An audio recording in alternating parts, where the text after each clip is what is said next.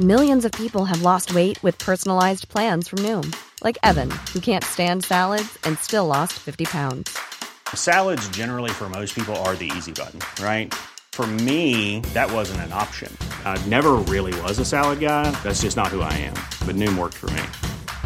Get your personalized plan today at Noom.com. Real Noom user compensated to provide their story. In four weeks, the typical Noom user can expect to lose one to two pounds per week. Individual results may vary. I'm Sandra, and I'm just the professional your small business was looking for. But you didn't hire me because you didn't use LinkedIn jobs. LinkedIn has professionals you can't find anywhere else, including those who aren't actively looking for a new job but might be open to the perfect role, like me. In a given month, over 70% of LinkedIn users don't visit other leading job sites. So if you're not looking on LinkedIn, you'll miss out on great candidates like Sandra. Start hiring professionals like a professional. Post your free job on linkedin.com/achieve today.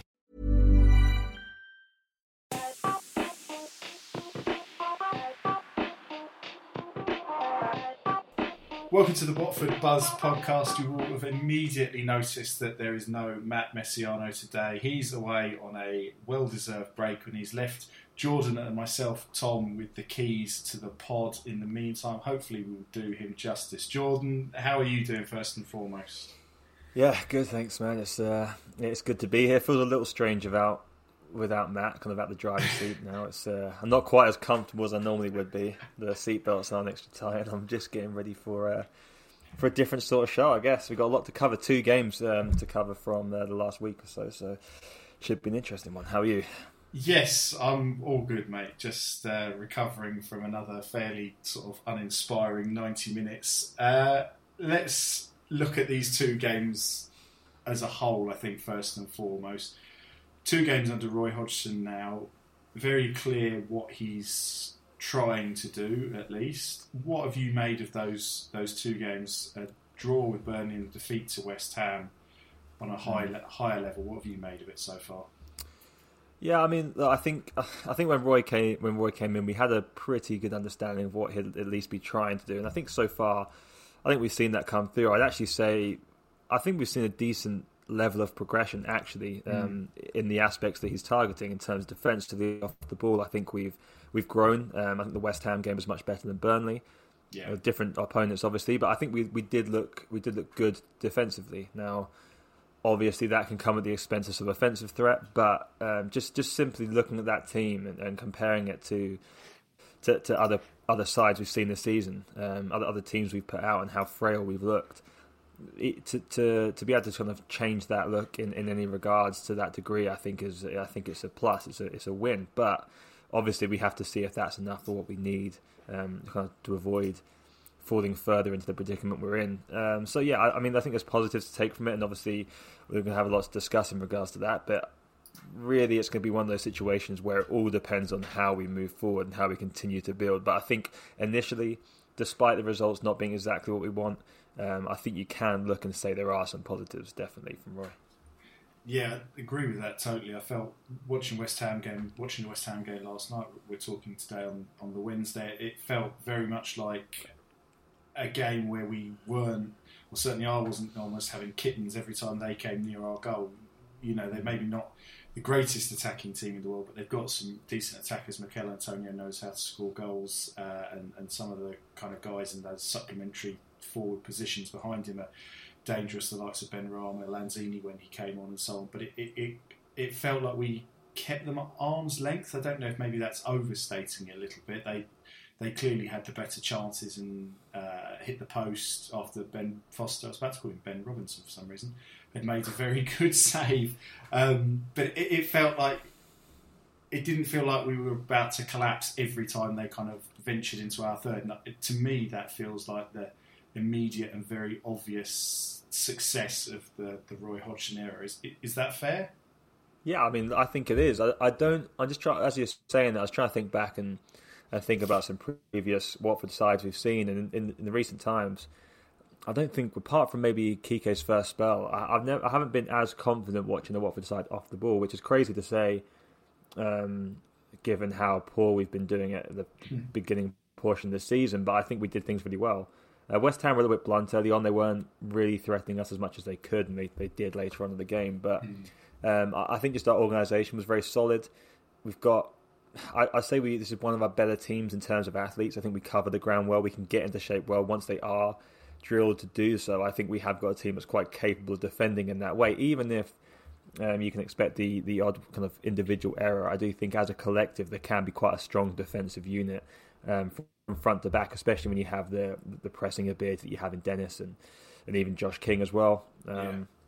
And obviously, we, we did go with a more defensive lineup, which definitely helps helps feed into that. But um, that, I think, that, as you said, the defining aspect to this this spell so far has been uh, to sort that defensive shape out. And as I said, as I touched on earlier, is that going to be enough to, to kind of change things and and, and get us safe? Potentially, but potentially not. We might have to see more, uh, and it's really kind of finding out how we can open ourselves up a little bit. It's the same problem every team can have. You know, you've got to find that balance, and balance is so key. Um, but when you have an objective, which uh, I think requires a little bit of aggression, and assertiveness, you have to kind of be a little bit quicker to find that balance. Otherwise, you could find yourself just kind of slowly, slowly whimpering out. What have you made of the, the kind of pairing of Cathcart and, and Samir at the back in these two games? Obviously, it's not been very long. Samir's only been here for you know probably just just about a month, but that already feels a bit more solid than than what we had previously, to my mind. Yeah, I really like it actually. Um, I think Craig Cathcart's obviously he's not the most. Let's just say he's not the most inspiring defender in a sense. Uh, he's not someone that would necessarily be kind of the first name everyone put down, but I think he I, I, I do I do like Craig for his for his defensive work. I think he's he's a smart defender. He doesn't he doesn't generally take risks. He's tidy in possession. I think he's maybe a little bit underrated by Watford fans. We've seen him partnered with so many so many centre backs over the years. He's played in various positions. He's played at right back and done well. Uh, I, I, do think he's someone that does slot in. He is, he's someone that's definitely I think he's definitely heightened by his partner, and I think he's sometimes looked mm.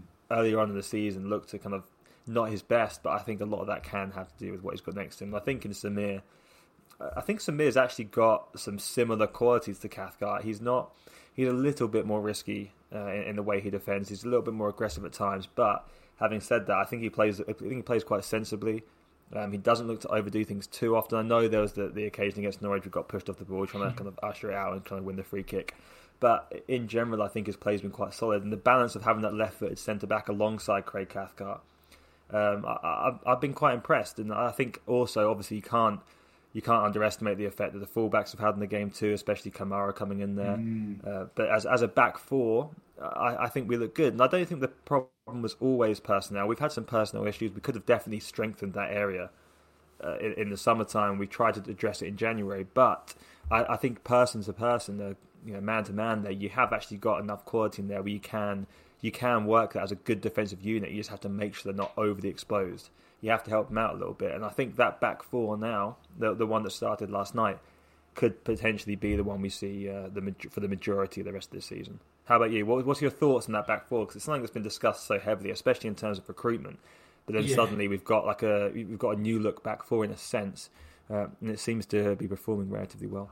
Yeah, that's it. It feels like a lot has changed in a very short space of time by going out and buying you know literally half a new defence. Um, I think the thing the thing you touched on there actually was quite interesting with Cathcart. He's obviously played alongside a lot of partners over a lot of years, as you rightly said, and I think sometimes the temptation is to look at that as from the, from the negative side and say, oh, we've not, you know, how have we not replaced Craig Cathcart? How have we not upgraded on Craig Cathcart? When actually another way of cutting that is to say.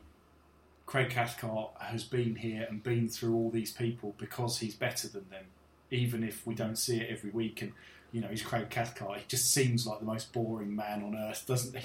I, I, I was listening to um, for my sins. I was listening to Ben Foster's podcast the other day because they had he had Rob Elliott on, which might seem like quite a low rent guest, but I've heard bits of Rob Elliott and other stuff in, in the previous uh, re, for re, previous reasons, and he's always come across as quite quite an interesting character. So I listened to that one, and he was talking about, well, they were both talking about, in fact, what a character Craig Cathcart is on a night out and in the changing room, what have you. So maybe we, maybe we or I. No, I have heard the exact. Wrong. I've heard the exact same, honestly, and I've seen you know you've seen Clip to Cathcart. He does seem to have a sense of humour, and he's. Yeah. I think he's. I think he's a good.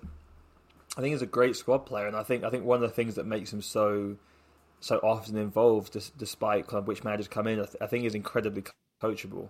Uh, yeah. I think he's he's versatile in the way he plays, and the, the, his his brand of defending, the way he plays centre back, every team can use that to some degree. Mm. He might not be the best at doing it in the league, but he's someone that can fit into any sort of defensive system, really. Um, maybe you'd argue he's not someone that's going to play super high up the pitch in a more aggressive yeah. system, but he's someone that can play centre back and he can be alongside the, the kind of the more aggressive centre back or whatever you need. He's someone that can just slot in there. And I, I think with Hodgson coming in, I believe when uh, yourself, Matt and I were discussing previously, we thought that Cathcart was definitely going to be one of those that would be yeah, straight into 100%. that team and, and, most likely be there for the rest of the season. Yeah, so no, to to, to, to be serious for a moment, I, I think that the union that those that Cathcart and Samir have struck up immediately is good, and it's it's a reflection of that that I did didn't feel overly concerned for, for long periods, and of the guys in front, as you say, I thought the midfield particularly uh, worked particularly hard, I should say, against uh, West Ham, and, and you know Kucka seemed to be everywhere for an hour, and I'm sure we'll get into him and the probably the, the impact that him fading had on the game. But Kamara as well, there needs to be a word for him. I think was there. He's been you know really good in whatever it is, three or four games now at left back. Seems like an immediate upgrade. Um, I don't know if we've even necessarily seen the, the, kind of the best of him going forward, which is perhaps you know what he would sell himself on on his CV. But defensively, he he seems to be an immediate upgrade on on Danny Rose and Adam Masina um, to the point that it, it doesn't seem a almost a discussion that anyone else plays that role now. Quite apart from the fact Danny Rose is out of the squad, but um, it you know it seems like he's he's he's nailed that down very quickly, moving from another league, having never played in this country before. He's you know doesn't seem to be having any difficulty dealing with the robustness of it. He will go forward, but he's quite you know he will get back and, and do the, the, the kind of unglamorous work as well. What, what have you made of him? Oh man, I think I, I, when you look at these players, I think out out the kind of signs we had in January, the Kamara is the one I looked at the most, had the opportunity to watch the most of. Um, and I think when you look at you look at players' tape and you see them playing, and not just different leagues, but different teams, different structures, setups, you always you see a player's performing well, and you always hope and you try and look how can they transition into this team and this this build. And there's so much kind of intangible off the pitch, you can't really predict too much, but you just hope to see some of those traits coming through early. Uh, but I think with Kamara, he's one of the one of the guys that comes in. You see that it, that click and that fit instantly, which is one of the most satisfying things for a recruitment guy. So I'm sure our team are pretty happy with how that's worked out so far. Uh, as you say, is a big upgrade in a lot of areas. Obviously, not the physical presence and maybe kind of not that stay back, stay back in defence and keeping that mm. back four nice and tight that you would get from Masina. But uh, the the flexibility you have, not just in being able to carry the ball and, and pro- provide some threat going forward because you say we haven't really been able to see the most of that from him yet, uh, especially because the way we've been playing has been relatively reserved and contributing in from the fullbacks has not been as, as, as much of a priority. But in possession, uh, quite often he has that. He's happy to turn out and try and find the ball forwards. And uh, when we've seen that from Masina in, in particular, so often that was just a kind of lobbed ball forwards and kind of hoping someone would get in the end of it. And oftentimes that would lead us into a into a difficult situation and put us under pressure. So having someone like Kamara, I think it's a huge plus. Uh, it gives us a lot more balance. We haven't had a balanced fullback setup for, for a number of years now. Mm. So having ha- having him on one side and Kiko Femenia on the other, I think can provide us with a a lot of threat going forwards too. And I, I think it's something that will grow. Uh, but initially, I, would say you couldn't have really asked too much more from Kamara. No, agreed in terms of the the guys in midfield, referenced it a minute ago. Obviously, uh, Kayembe's come in and done very well so far. We know what we're going to get from Sissoko and Kucka and, and Cleverley. It was a very it felt like a very Roy Hodgson midfield, if we're being very stereotypical against West Ham. What was the what was the thinking there in, in fielding those four the way he did, and, and, and did it work? Well, I mean, it's the I guess it's the it's the I guess it really comes down to interpretation in terms of did it work. But in, in terms of setup, you had you kind of looked in that, that more traditional four four two setup, and when you have that, when you have those two wide midfielders occupied by uh, central midfielders traditionally playing in those wider areas, you expect them to to play a little bit narrow at times, and then you also kind of off the ball. You've got the ability to kind of drop Tom Cleverley in a little bit more centrally. Dennis was able to drop back a little bit more on the left and, and help out as more of a traditional winger uh, or, or wide midfielder on occasion with, with King kind of occupying that central spot. And then in you know in possession you can you can push King forward a little bit and and Dennis a little bit forward. And Cleverley is able to kind of move which side the ball is, and is, a little bit more fluid than a rigid four four two.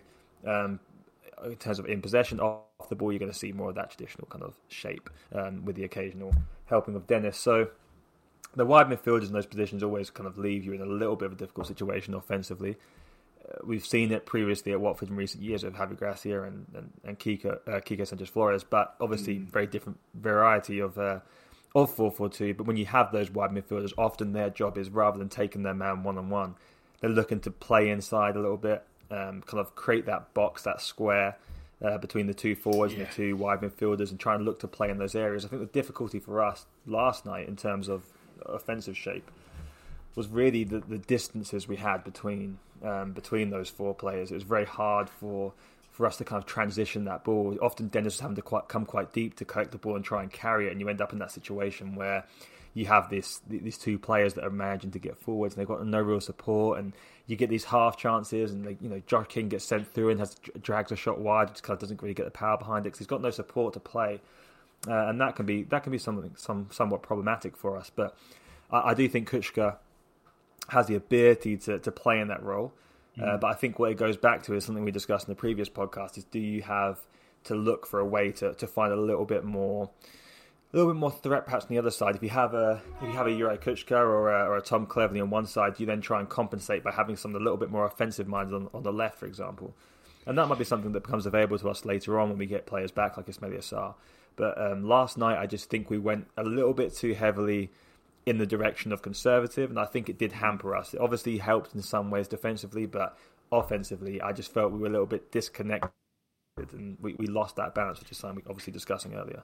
Yeah, I just wonder if the squad, and this is what happens when you change manager as often as we do, isn't perhaps built for that kind of system in a way that you can put you can put people out there out there out wide that aren't really wingers, and, for all the reasons you explain, it works, but there are limitations as well.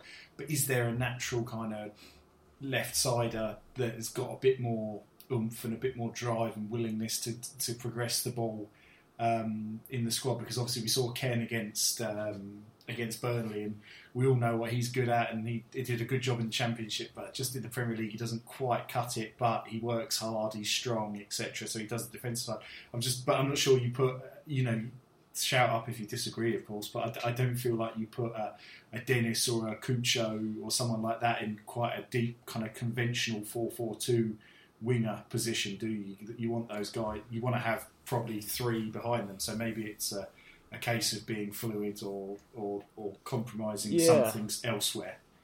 Well, and for me, I think I think personally, my, my preference when it comes to this, because I understand the understand the idea of the, the way they're setting up, and I, I, can definitely kind of get behind it in the right in the right context. I think for me, I want to see I want to see a little bit of a different trait offensively. I want to if I've got a wide midfielder playing, so if I've got a central midfielder playing wide, I want to see what they have to offer that can contribute to to attacking systems. So, for example, when we had Quique Sanchez Flores, and we had on occasion we had Valon Behrami played wide once or twice. Uh, and that is a that is a negative move because they're not providing anything to that structure, that offensive build up. They're playing within themselves offensively. It doesn't allow you to really progress things. But on the opposite side of things, when when Javi Gracia was there, Almen Abdi playing the wide position, whilst by no means yeah, exactly. a, a winger, he's someone that can play the ball inside. He's someone that can use that space. He's a smart, intelligent player. The same way that Will Hughes is, they're playing on the on the opposite sides. So they can cut in on that on that stronger foot, and it opens the field up a little bit. So whilst they can still kind of use the qualities of that central midfielder's discipline and understanding of the, the kind of work required off the ball, um, they do have something to contribute in forward areas. I think Kucka does his passing can be it, can be up and down, but he is someone that yeah. can actually carry the ball defensively. You're still going to get that work rate, but he actually does drive the ball quite well. But for me, if I was looking at the player that really fits that role, I would look at Imran Louza, who's played in that exact position before. Um, I still think his best position is centrally, but if you are going to try and accommodate this team to fit this system, if we're always con- committed to a 4-4-2, then and, and doing so in this way, then I would feel much more comfortable with whether it be Louza on one side, you kind of play Dennis, and then you're able to have that front two of when this when the Sarr's back, you could have Sarr and King in those four positions, for example, or maybe Roy be a little bit more conservative than that and, and go for a Kucka Louza combination from the wide players, and then you've got the front two of you know you can pick and choose Pedro, King, Sarr, Dennis, Cucho, Hernandez, whatever you want. Um, that might be something we're more likely to see, but I think in terms of the two we saw last night in particular, um, I, I think it wasn't it, it just wasn't quite enough um, from an offensive standpoint to kind of create that that that build up play. It just fell down a little bit too quickly for me. I'm pleased you mentioned Almen Abdi playing wide there because his performance against Liverpool in the, the 3 0 win in 2015 was one of the, the, outstanding performances I can remember by an individual in, in any game. The, the, the, the, effort he went to in that match defensively for someone that you wouldn't necessarily associate always brings a, a smile to my face. And I'm pretty sure we finished that game with probably the, the Quique Sanchez Flores uh, kind of wet dream midfield of Almen Abdi, Ben Watson. Capoue and Guedioura and Behrami mm. possibly mm. as well, if I remember rightly. I mean, what a functional bloody midfield that is. So, and yeah, I feel like that's probably what Hodgson's kind of striving at on some level in, in certain games, and in, in last night being an example of that. And it can be effective, as you say, it can be robust. And, and 4 4 2, I mean, it really depends on the, the, lens you're looking through and, and, the way you look to deploy it. It can either be the most offensive or the most defensive system, um, all depending on how you how you work within it. And I think I think that's a good thing because it, you can you can change that mid game and you can you can change around depending on personnel and instruction. But um, I, I think finding finding a way to, to get our best players in the team is obviously the most important thing. Mm. Four for two. I think one thing we've we've definitely established in, in over the season is from a creative perspective in, in midfield, we don't. We, whilst we have a lot of numbers, we have quite a few good players in those central positions. We don't necessarily have anyone that's going to really, really look to create from a central position. So, if you're going to play that two-man midfield, I think it suits the players we have. I think Kimpembe, not Kimpembe, Kayembe. sorry, we haven't got Kimpembe unfortunately. Kayembe uh, and Sissoko playing in that central position, I think it suits them very well. Uh, I'm more than happy to have that. But it's just finding what, what combination of players and what kind of system and how you're gonna how you're gonna manipulate these players to get in these positions and, and play from that wide area. And I want to see I want to see that box. I want to see the four, uh, the, the, two strikers and the two wide midfielders. I want to see more interplay. I want to see it less disconnected. I want to see them then widening on the halfway line when we're in possession as much. I want to see how we can get them into more forward areas and, and kind of create some things because we can take players on with with the forwards we have. They are aggressive. They are good at carrying the ball and beating their man but they're much more effective when we have them running in favourable situations. And the only way you're going to create those mismatches is going to commit bodies forward. And right now, last night we did we weren't able to do that consistently enough to help those two guys, and they're very isolated. Yeah, I was going to talk about that. It felt like the opportunities that we had came on the breakaway. You mentioned the one where Josh King kind of dragged it wide. There was a few opportunities where you know some quite nice kind of through balls, nicely weighted through balls, and either King or Dennis kind of coming from wide were able to try and drive into the box and make something happen. But it it never felt like we really created a particularly clear cut opportunity. Someone I can't remember who it was, and it surprised me at the time. Stepped inside and kind of curled one from the left hand side of the penalty area that Fabianski had to push away, but. It did feel like those opportunities came on the counter, and I just wonder with, with Dennis back now and Sarr hopefully to come back sooner rather than later, and hopefully you know get up to speed quickly. Is is, is having those guys going to play into Hodgson's hand in terms of how he wants to attack and uh, yeah, well, attack. That's, that's yeah. I think it does. I mean, I, we, there's also a, a, decent chance from Kucka at the back post to the header as well, which was sent yes. wide quite early on. But I, I, think, I mean, look, having having players at your disposal is going to give you a better a better option. You know, you, you have the, the decisions to make, then you have more of a clear cut uh, opportunity to to put the players in the pitch that you want to do so. And uh, if it gives them tactical flexibility to to make those decisions, then great. And I, I think we'd see on occasions. I think there'll be there'll be times we do go for the more conservative Kucka Cleverley like wide midfielders, mm-hmm. but with the situation we're in, and that this will be a point of discussion for us as we kind of get into the podcast further, I'm sure. But we are in a situation now where we have to be. It's a very obvious thing to say. We have to be winning games, uh, and we have to be giving ourselves a little bit more of a chance to win these games, even at the expense of also increasing the chance of losing. Because as the season draws closer and closer to the end, you know, the, the, points and stuff they can be useful. Like a point, the point last night would have been a good point, but the fact is we didn't get one, and now we need even more. There's even more pressure to get the three points in the next game. So at some point we have to start opening up a little bit. Uh, we can pick and choose when those times are for sure, but I'd like to see us be able to do so at a quicker pace. If we decide to in game to make a change and go for it at times, I'd like to see that happen a little bit quicker. Has Roy Hodgson surprised you at all in, in terms of how he set the the team up, or has it been roughly what you expected at this stage? Obviously, early doors, but I'd say roughly what I'd expect. To be honest with you, um, I think he actually surprised me in the sense that I think the defense has, has turned around a little bit quicker than I thought it would do.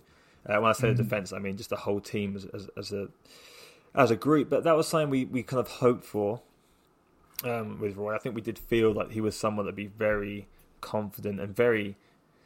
I think the, the experience that, that that kind of intrigued me was the experience of how often, how many times he's had to put in that mindset and how, how many times he had to get that across and, and kind of work with work with new groups of players, different sorts of players, and get that message across super early. It's a cliche we talk about kind of the new manager coming in, get their message across, get their points across, get their philosophies in. But it, it does come from somewhere that it is it is genuine in, in certain occasions, and this is one of them. We had to see that quickly because we needed a quick turnaround there, and he's done that impressively well. It's, it's very impressive how quickly him him and his team have done that. So now now it really remains to be seen what's the progression from that. What's the what's the next what's the next phase to, to Hodgson's plan and what's yeah. the next step?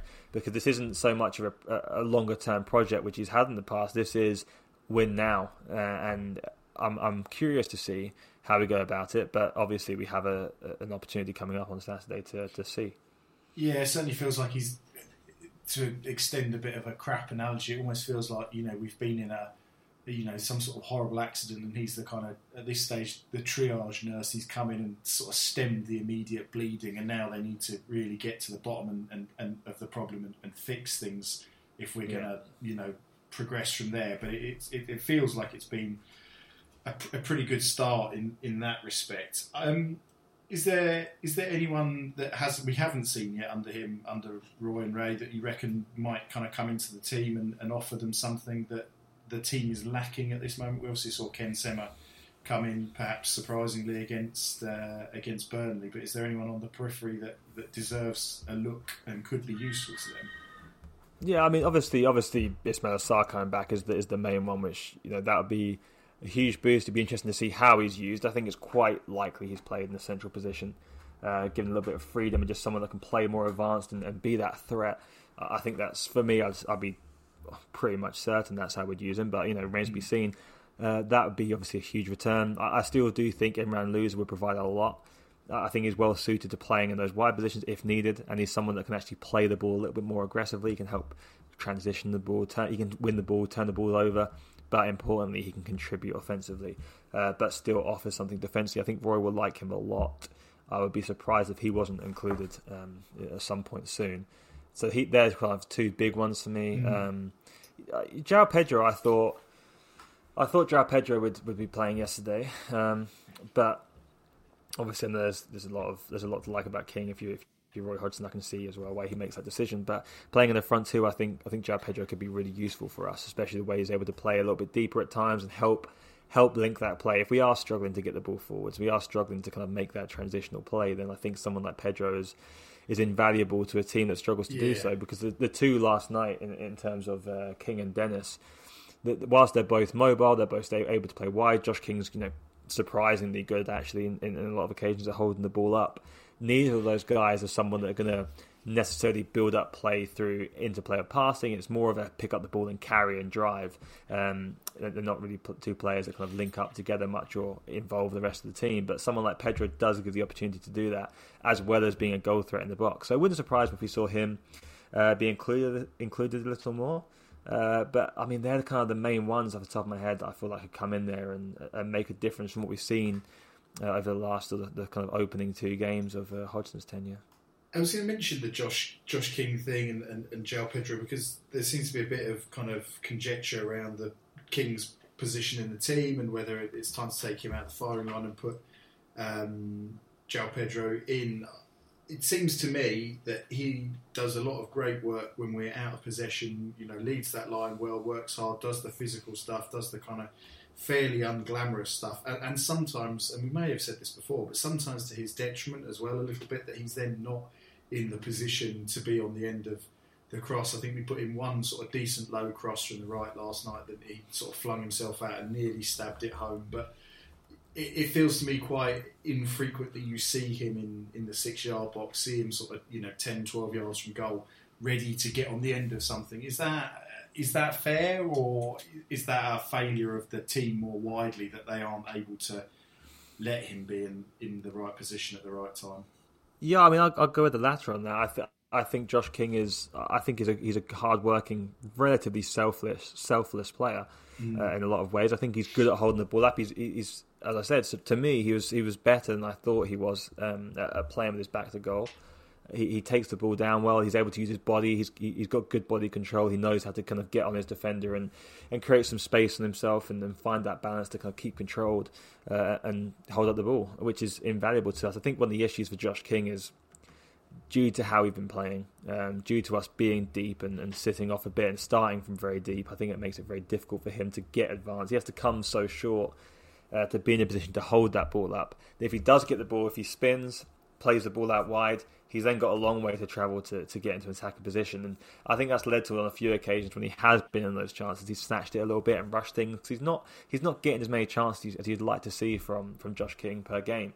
Um, you know, for me, if you think about Josh King, in a diff- just try to picture this Josh King in a different team for us. If you think of him in a in say Javi Gracia system, he would be in the box mm. a little bit more. He'd be more active. He'd be someone that can pull players around. I think you'd feel much more comfortable. But with what he's being asked to do right now, it's very difficult to see him being able to do much else other than play in the way he's been playing. You kind of look at his best performance this season. You'd say Everton, obviously, kind of contributing contributing score, uh, scoring goals and just being more of an offensive threat. That was a game we were very much able to get bodies forward and kind of get those players pushed up, commit players to offensive roles a little bit more. Uh, and that allows Josh King to play as more of an active striker rather than just that kind of hold up play forward. Yeah. He's drifting out wide, kind of bring others into play, but not really getting the support he needs. So if you want him to play in that capacity, I think he's more than capable of doing it. But you have to allow him to play to do that. And right now, I think he's just doing the job that he's asked to do, and I think he's doing a decent job at that. He hasn't been at his best even in that sense, but uh, I mean, for me, I, I completely understand why Roy Hodgson would want to go with Josh King over Josh over João Pedro. Uh, they're different. They're different players, but I think there's definitely ways to to get more productivity out of him. It just comes down to the question of does Roy want to kind of structure his team in that manner, and probably not.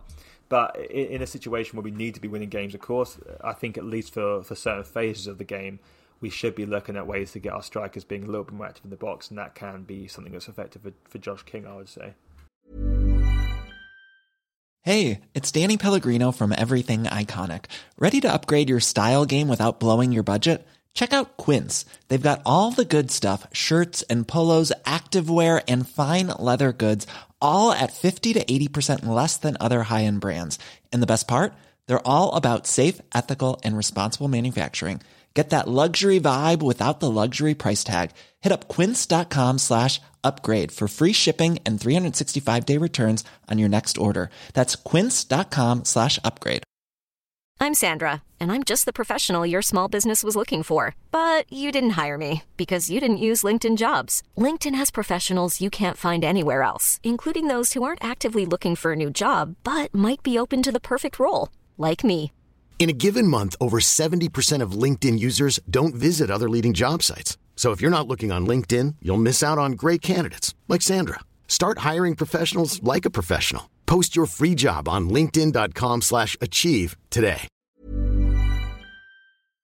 Well, we'll leave it there for the chat around Roy Hodgson's first couple of games. Understandably, we've had a lot of questions in already. Uh, Jordan, do you want to take us through some of those? So, first question um, from Luans. We're down, aren't we? I understood the setup last night, but lining up with a midfield of cle- midfield four of Cleverley, Kayembe, Sissoko, and Kucka just is just depressing, isn't it?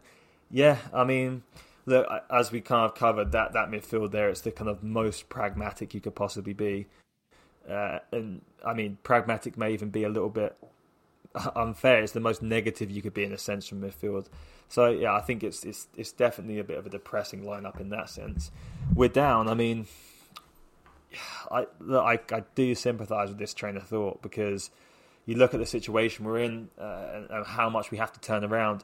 Is that before? Is other positives we've seen from Roy Hodgson's team over the last two games? Are, yes, they're positives in isolation, but do they fit the need of what we have to do to get out of this position? In one sense, yes, they do, but we haven't really seen an indication uh, of how that offensive structure is going to improve enough to say that we're going to mm. we're going to be able to score enough goals and get ourselves into positions where we're winning games holding out games, kind of getting those getting those leads and actually holding on to them. Are we going to be able to score those goals and get out of this problem? Because we are going to have to shoot ourselves out of this situation in some ways too. Um, and, and that sort of lineup doesn't fill you with a great level of hope that we're going to do so. Having said that, if we go into the next game or the next couple of games, we see you see Dennis lining up on one side with Sarr and King up front, or you know, I think it's unlikely, but you potentially see Sarr and Dennis wide with two strikers. Then maybe you start to think, okay, that, that early game or the game against West Ham or the first game against Burnley, you can you can say, okay, first game I understand they're playing a little bit more conservatively. Second game away at West Ham, maybe he thinks a point's enough here, and, and then you can say, you know, we've we've got a chance. But if if if it was to continue selection wise as, as the way it did last night, I'd have to say we we would be down. I, I don't think that that is a team or that approach is something that's going to be enough to get us over the line and, and, get us out of the situation if we were to see that every single week or something very similar every single week hmm. between now and the end of the season. What do you think on that one, Sam? We're not down, but it is very hard, even with Roy Hodgson coming in and the improvements that we've discussed, to see where they're going to get enough points from. Just purely because we've burnt so many games that you would, on paper, have to say are winnable games, are games that you're targeting you know, I'm looking at the next three fixtures. We've got Brighton at home, Villa away, Palace. Um, you know, they're all having not too bad a seasons, or there's the potential there. Brighton are saying an excellent season. Palace have improved, uh, at least in terms of position under Patrick Vieira and, and, and uh, Palace, although uh, sorry, Villa, although they are.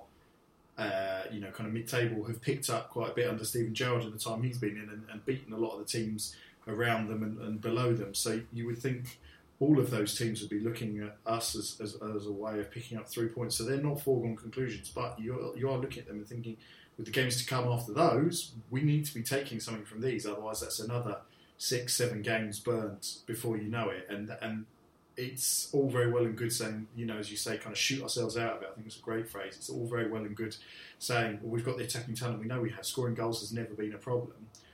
Uh, it's not. It's, it's not that it's. Uh, it's not that it's not a problem. It's hang on, how am I saying this? It's not that it's not a problem. It's not that it's not a problem. It's not that it's not a problem, but good luck unpicking this, Matt. It's not that it's not a problem, but it's it's not as easy as we're making out either. I don't think. You know, we are still one of the lower scorers in the, the league, and we've got to give those guys the opportunity to change that. You know, that you can only they can only feed on scraps to a certain extent, and, and that at the moment that feels like the you know the reality for them. So yeah, we're not down, but something is going to have to happen fairly soon to kick start a run that will get us to safety. Otherwise, I think we're just going to have left it too late again. agreed. Agreed. Uh, good question. Okay, so next up, what for Sean? Do you think we can realistically hold of João Pedro next year. Would João Pedro, Kalu, Asprilla be a realistic front three? Anything we could be excited about in championships? This is obviously assuming uh, we were to go down. Uh, so, assume we're to go down. Look, we could we could hold a João Pedro. We could we could do something similar to what we did with this Sarr with, with João Pedro. Mm-hmm. We could hold on to him. Um, for me personally, depending depending where we are in terms of João Pedro's valuation, if it's at a high point, if if a, if a good offer comes in, and when I say good, I'm talking about something. You're really talking about something 25, 30 plus, aren't you, for for João Pedro to be good? Yeah. Potentially even more. I think João Pedro's in a little bit of a grey area right now. Um, because whilst we know we've seen as, as Watford fans who've watched every game, we've seen him in the Championship. We know the ability he has. I think he's definitely someone that's up there in terms of ability and ceiling. Uh, someone like Ismail Sarr, but Sarr was a little bit more productive in his time in the Premier League before we got relegated that that was more of a it was more of a statement to hold on to Sarr. I think it would be Pedro. Having said that, I would still personally I like to sell. I would like to sell players when you get the the good the kind of these good high value bids coming in, especially the situation we'll be going into getting relegated. I think the team at this stage, if I had to make a, a, just a pure judgment call, I think the team would try and hold on to João Pedro.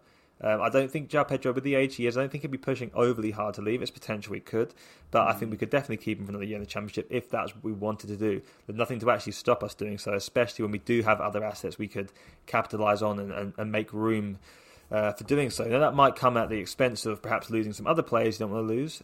Uh, we have to kind of, kind of balance, balance the books a little bit and find ways to to work within the market. But uh, I, I, think if you did keep João, obviously it's a plus. If you sold him, it just comes in, just really comes down to how you look to recruit from there. I think no matter what you look at, for me, João Pedro fits our recruitment strategy. If we're to redirect and look in a different way of, of kind of different way of operating the transfer market. I think one of the routes we'll probably go down is if we either go towards that younger group. Clearly, um, South American football is somewhere we feel confident in bringing players in from. Uh, with Asprilla coming in as well, and I think Pedro is still a foundational part of that. So I could see him staying, uh, and, and yeah, João Pedro, Kalu, and Asprilla could be a, could be a front three. Why not? Uh, there's going to be other players involved, and I'm sure if we were to get relegated, we'd see quite a, quite a change around in, in in team in general. So we're going to see a few more in, and perhaps a couple more out, but it's definitely something that's feasible. Uh, I, it just remains to be seen, but obviously that question doesn't involve Ismaila Sarr. But I think you look at players like that, that's definitely something that we'd be moving on from. And in my opinion, we certainly should be selling Sarr at the end of the season, kind of regardless of the situation we're in.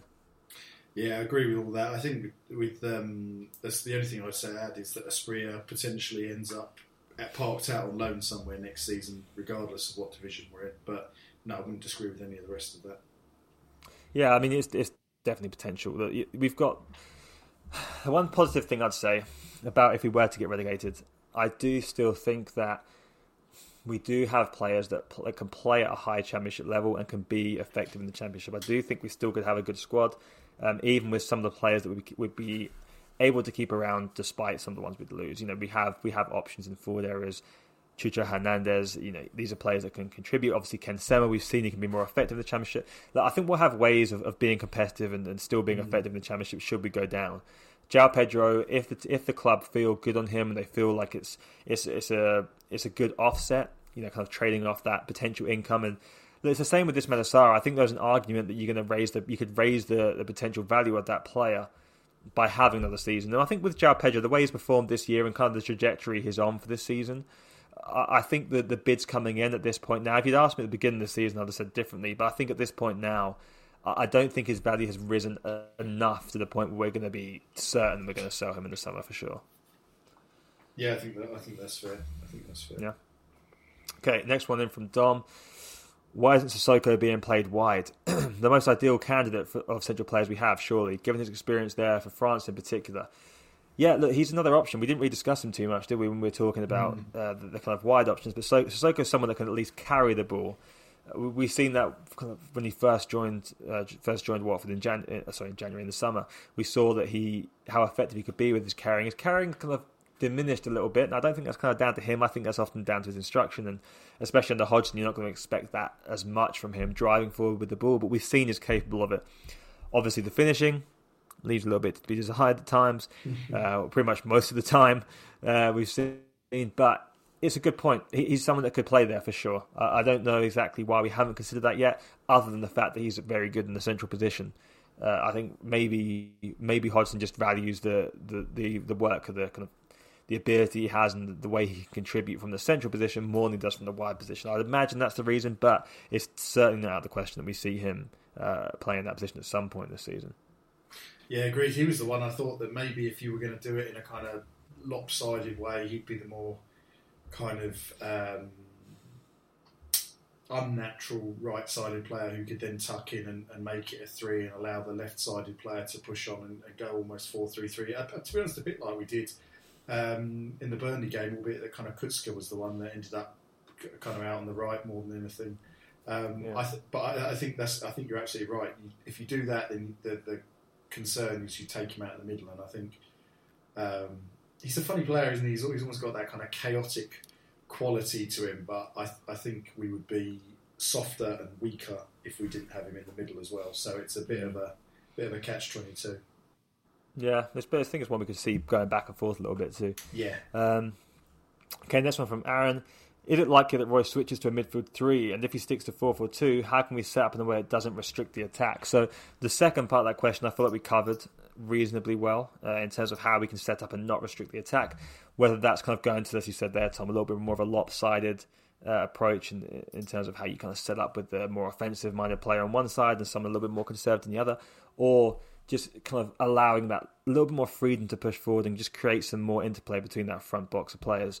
Yeah. In terms of changing the shape, it is. I mean, it's certainly possible. He's definitely played in that way before, uh, and, and, I kind of anticipated he would do so from the beginning. Actually, um, when he came in, but people get quite hung up on shape, don't they? I think it changes so much within games, and you know, even you know, looking at that first eleven, as I'm sure we all did for the Burnley game, and the club tweeted it. You go, you look at it, you go, well, it could be a four four two, it could be a four two three one, could be mm. four four one one, could be you know, 4 1 4 1, which in its own way could be 4 3 3 or 4 5 1. You know, I think that yeah. there are a couple of kind of probably guiding principles that stay the same, aren't there? That the, um, you, or, or, quite a few probably, but you know, it's going to be a back four. There's going to be an element of rigidity and, and, and whatnot to that. There's, you know, the front two are going to have to work hard and it's probably going to, out of possession, you know, roughly what to expect. They're probably more likely to drop back into a, a, a pretty pretty structured shape at that point. But I think it's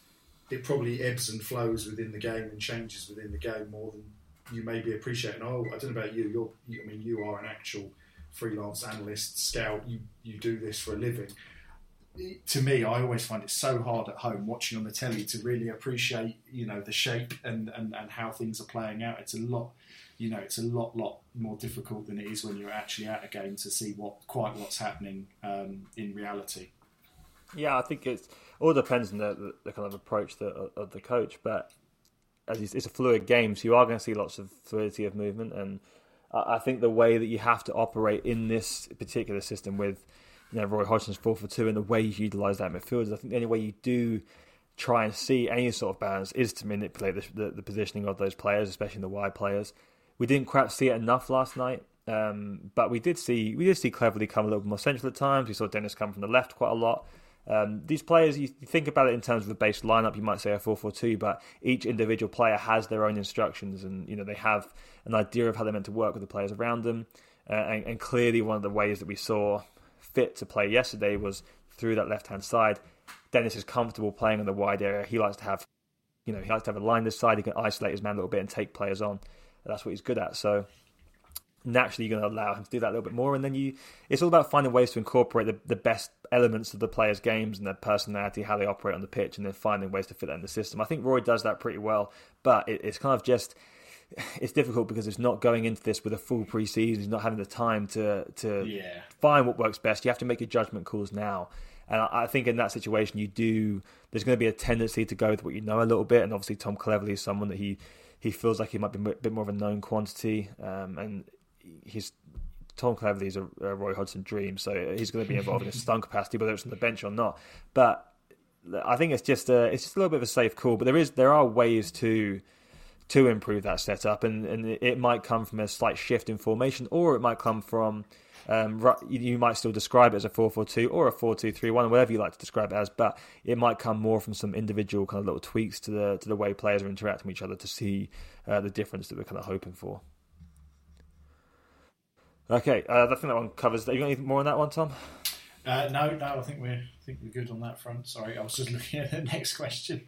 That's all right. So the next one I have is from Frederick. So, yes. will Roy have time to learn to make changes earlier, or will we see changes in the minute, in minute seventy? What do you guys think? Well, you I go first. This one, Tom. Yeah, I don't. I don't know. It's. I don't know if it's about time to learn. You know, the guy's, and maybe I'm taking this a bit too literally, but you know, the guy's uber experienced. He knows everything there is to know. Um, I suspect the, the, a large part of the reason for kind of waiting yesterday and, until he did to make the change was that he was quite sort of satisfied with everything the way it was going. The game, the game plan was up until that point had worked, hadn't it? You know, we had, as I said, right at the top, kept him at arm's length and, and so on and so forth. And then the, the goal going in on 68 just, you know, changes everything. And then you've got to kind of rethink. But I don't know if I'd have necessarily made a change at that point other than to put some fresh legs on. I think we, we touched on it a while ago, but uh, um, Kucka certainly looked tired and it, it felt like a bit of correlation between that and us just, you know, losing the the kind of control of the game. Maybe the control's probably too strong a word, but you know, losing our footing in the game. So maybe you'd have put um, Cleverley in there to do that a little bit sooner. But uh, sorry, not Cleverley. He was already on the field. Uh, Imran Louza or Ken Sema or someone in there to do that a little bit sooner. But otherwise, I don't know. I, I personally, I don't don't feel like there was a, a an obvious substitution that had to be made and uh, you know, we were suffering because it hadn't been made by that stage. Yeah, yeah, I think that's pretty fair. Um, I think Roy is someone that's that has so much preparation going into games. I don't think he's someone that looks to change perhaps as quick as you'd like. Uh, that could be a positive or a negative depending on the kind of outcome of the situation. But he's not someone that is as quick to to make subs on the benches uh, as sometimes you'd maybe want to see, uh, especially when it comes to kind of getting yourself back into games. But look, I think we just have to take this on a game by game basis and see. But there will be occasions, I'm sure, where we're sat there kind of hoping for a change a little bit earlier. Even the first game of the season, we made some change. Sorry, first game of his his tenure, we, we had a few changes which were a little bit frustrating. And Ken Sema stayed in the pitch a long time, and you know these sorts of things happen. So I think we're probably going to see a little bit of that. To be honest with you. Um, okay, so next one from Matt. Anyone else bored of this season and can't wait for it to end? Um, Never. Yeah, look, it's when you're struggling, it's always going to feel a bit like that, isn't it? Yeah, it's it's not fun. I was saying this to someone, a colleague actually today, um, today, and just saying and kind of discussing it, who's a, a, Fulham fan, and you know, kind of having the discussion about is it more fun to be in the Championship or not, and, and kind of p- balancing that off with the the idea that it just all feels a little bit naff in the Championship compared to the Premier League. Um, but yeah. I, I don't think I want to fall into the yo-yoing either. So I'm I'm definitely not bored of it. I would like us to be competing at the other end, obviously, or at least you know higher up the table. But I'm never bored of it. I always look forward to Watford games coming around. Personally, I'm uh, maybe I'm a bit I'm a bit too easily pleased. I don't know, but that's my stance certainly. Yeah, no, that's fair. I appreciate that. I think I'm probably in the same in the same vein there. Um, another one, another question for us here, simply from Dan: Is it all a little too late? Uh, and that is, I think that's really I think that's a big question. I think it's a good question. I think it's a question that everyone kind of feels right now. Uh, are we seeing this a little too late? Had Roy come in, had Roy come in in this situation, say two months earlier, would you feel? I think we'd all feel a little bit more confident about these. Before, and there are, as we've said multiple times this episode, there are positives to take away from the first two performances.